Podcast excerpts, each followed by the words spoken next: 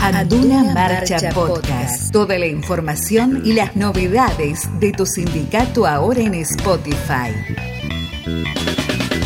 Bueno, bienvenidos a Anduna Marcha, el programa de las y los no docentes de la Universidad Nacional de Avellaneda, que en estas últimas oportunidades nos encuentra en este contexto de aislamiento debido a la, pandemia. Y bueno, estamos trabajando con una serie de, podcasts para estar más cerca de los afiliados y las afiliadas. Vamos a hacer una pequeña charla, entrevista con el compañero Nicolás que él es eh, tutor de la Escuela de Posgrado de la Universidad Nacional de Avellaneda y él es uno de los voluntarios para la prueba de la fase 3 de, la vacuna de Oxford. Hola Nico, ¿cómo estás? Hola Cris, ¿cómo te va? Muy bien, por suerte. Bueno, me alegro, me alegro. Che, eh, es, es, muy interesante que puedas estar eh, acá con nosotros contándonos un poco cómo fue tu, tu, experiencia. ¿Querés que arranquemos del principio? ¿Cómo, ¿Cómo surgió esto? ¿Cómo fue el procedimiento? Sí, sí, hace aproximadamente dos meses fue cuando se lanzó la, la convocatoria a través de una página que se llama ARC Vacuna COVID. Bueno, el patrocinador de esta vacuna es eh, el laboratorio alemán BioNTech y el laboratorio que lleva a cabo el desarrollo de la vacuna es la farmacéutica Pfizer. Dentro de esta convocatoria lo que solicitaban eran una serie de datos personales eh, muy mínimos. En principio éramos un total de 30.000 personas, pero después se van seleccionando y la mayoría quedan lista de espera, lo cual hoy que estamos en fase 3 porque este procedimiento este protocolo se lleva a cabo a través de tres, de tres fases. Yo fui parte de la fase 3. Me llamaron hace tres, dos semanas atrás, tres semanas atrás, y mm, bueno, acá me comunicaron que en principio estaban lista de espera, pero bueno, como hay muchas personas que tienen muchas dudas con respecto a los procedimientos y porque obviamente tienen miedo y porque obviamente que el,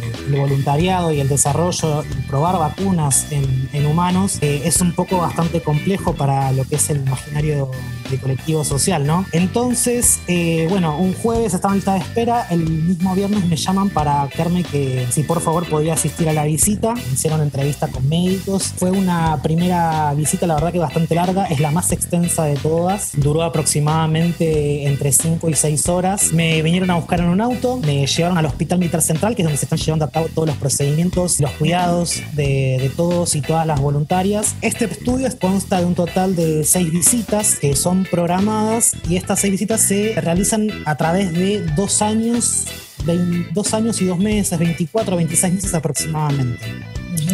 Bueno, la primera visita, como ya dije, es la más larga. Eh, me hicieron extracción de sangre y por último lo que me hicieron fue inyectarme, lo que no lo sé, la vacuna o el placebo, porque este estudio se divide en dos grandes grupos. Un grupo de personas va a recibir lo que es la vacuna en desarrollo y el otro grande grupo es quien recibe el placebo. Es muy, es muy interesante y, podríamos estar hablando toda la tarde de esto, eh, porque eh, da como mucha intriga al ser algo tan nuevo, de conocido, eh, eh, nada, hacerte la mayor cantidad de preguntas. Escúchame, ¿se puede seguir eh, anotando en la convocatoria o ya cerró la, convocatoria? La convocatoria tengo entendido que ya está cerrada, lo que no quiere decir que en algún momento esta convocatoria vuelva a abrirse nuevamente, porque vuelvo a lo que dije anteriormente.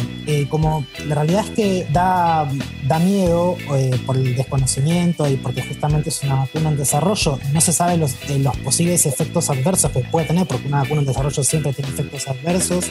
Y aún considerando que si bien todos somos eh, personas, eh, el sistema inmunitario de cada uno es completamente distinto, aunque tenga las mismas respuestas. Entonces esto no implica que no se llegue a abrir una nueva convocatoria. Sí es posible porque la verdad es que se baja mucha gente de este procedimiento y cuando vos firmás el, el consentimiento de este estudio, vos podés bajarte este protocolo en cualquier momento. Nadie te está, nadie te obliga a, hacer la continuidad. Es decir, si yo quiero bajarme, no sé, en la visita número 3, que me realizan la, una inyección de, una nueva dosis, me puedo bajar tranquilamente. Lo que ocurre ahí es que si yo me bajo en el medio de estas visitas, yo tengo que informar al médico que me atendió o a la médica que me hizo la entrevista clínica para que yo firme otro tipo de consentimiento en el cual me informan a través de un documento cuáles son los pasos a seguir, ¿no? Porque esto implica una serie de cuestiones muy particulares, clínicas, médicas, que tienen que ver sí o sí, eh, bueno,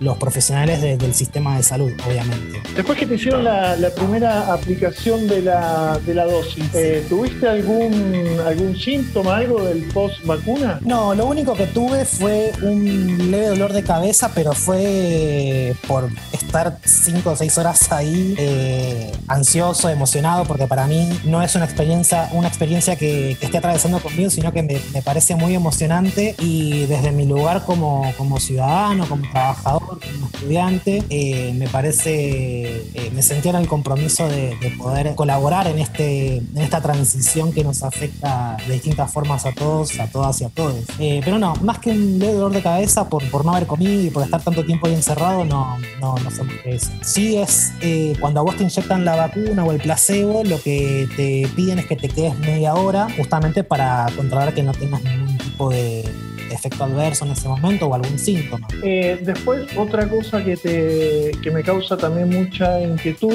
¿cómo es el, seguimiento? ¿Te llaman por teléfono? Eh, aparte de las visitas que vos tenés que hacer, que habías, habías nombrado, que son seis visitas, ¿tenés llamados telefónicos o, tenés que eh, llenar algún tipo de planilla? Bien, es una pregunta interesante porque justamente en la primera visita, antes de, de retirarte del hospital, que te traen en auto hasta tu casa, te entregan un dispositivo dispositivo electrónico, es un teléfono inteligente como, como que puede tener cualquier persona, ¿no? Es un teléfono configurado específicamente con una aplicación en la cual eh, se completa a partir del día que te inyectan los mismos días todas las semanas. Es decir, ahí me inyectaron un viernes, entonces hoy a la mañana cuando me levanté agarré el diario electrónico o el dispositivo y completé ese formulario. Dentro de las preguntas que te hace el formulario o, o la misma aplicación, tiene que ver con si yo desarrollé algún síntoma en el transcurso de estos días y si no desarrolla ningún síntoma, continúo y se da por cerrada la,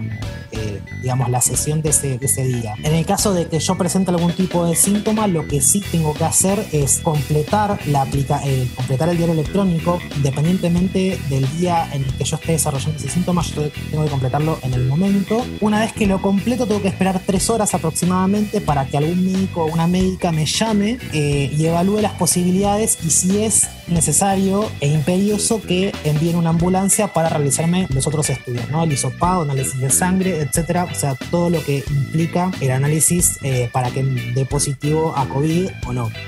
Esto es, más una, pregunta que va más, más dirigido no tanto a la parte clínica, sino a vos eh, en lo personal. Eh, se, te deben haber jugado algunas cosas, eh, miedos, incertidumbre, que, nada, que, es algo normal. ¿Nos puedes contar un poco cómo, cómo viviste los momentos previos y, el momento después? O ponele hoy, ¿cómo estás?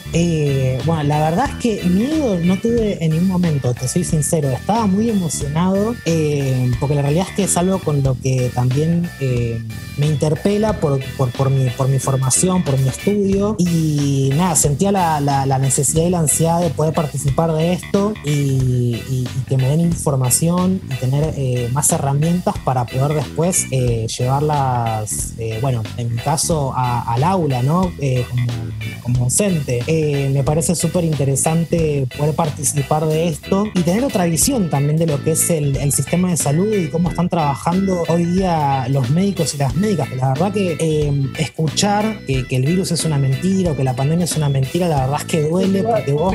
Iba, iba, un poco por eso lo que te iba a preguntar. Sí, porque entré al hospital y eh, le soy sincero, como yo se lo comenté a, mi familia, se lo comenté a Fabi, eh, yo entré a ese hospital y literal estaba viendo una escena de, película de, catástrofe mundial. O sea, fue algo muy impactante de ver, eh, pero la verdad a la vez también fue, fue increíble y es increíble ser parte también de, todo esto. ¿Y la solución? Eh, sí, no por una cuestión de mérito, sino por una cuestión de ser parte de todo esto y de cómo poder colaborar y contribuir a esta a la búsqueda de, esta potencial cura, porque la verdad es que no hay una cura todavía.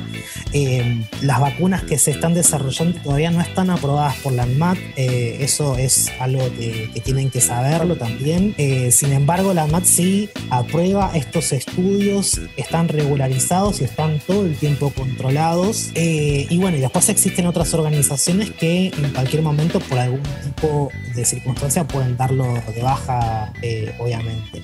Pero personalmente lo vivo con mucha emoción. sí, quizás con un poco de incertidumbre, porque obviamente es un contexto en el que, es muy dinámico y cambia constantemente todo el tiempo. Y bueno, personalmente con mucha emoción, pero sí, la verdad es que fue bastante impactante ver esa escena de en el hospital cuando entré porque se me vino a la cabeza eh, montón de películas que he visto con catástrofes y digo, wow, esto no puede estar pasando y realmente está pasando. Entonces, en ese sentido también quiero reconocer por mi parte el gran trabajo que están llevando a cabo todos los profesionales de, la, nuestro sistema de salud público. Eh, y bueno, la verdad es que, cuando convocan aplausos me parece que se merecen mucho más que eso, pero bueno, desde nuestro lado me parece que por el momento en ese sentido podemos contribuir. Buenísimo. Bueno, despejaste algunas, algunas no, varias dudas. Eh, y fue muy interesante eh, que, traigas eh, tu experiencia. Te agradecemos el tiempo y bueno, en otra oportunidad vamos a hacer un poco más, más extensa la charla para ver cómo, cómo vienen los resultados y esperemos que los resultados eh, sean los que todos y todas estamos esperando. Sí, totalmente. No, gracias a ustedes, los saludo a todos y a todas y, gracias por escucharme. Un abrazo compañeros y compañeras. Aduna Marcha Podcast. Las informaciones más destacadas del Sindicato de las y los no docentes de la Universidad Nacional de Avellaneda.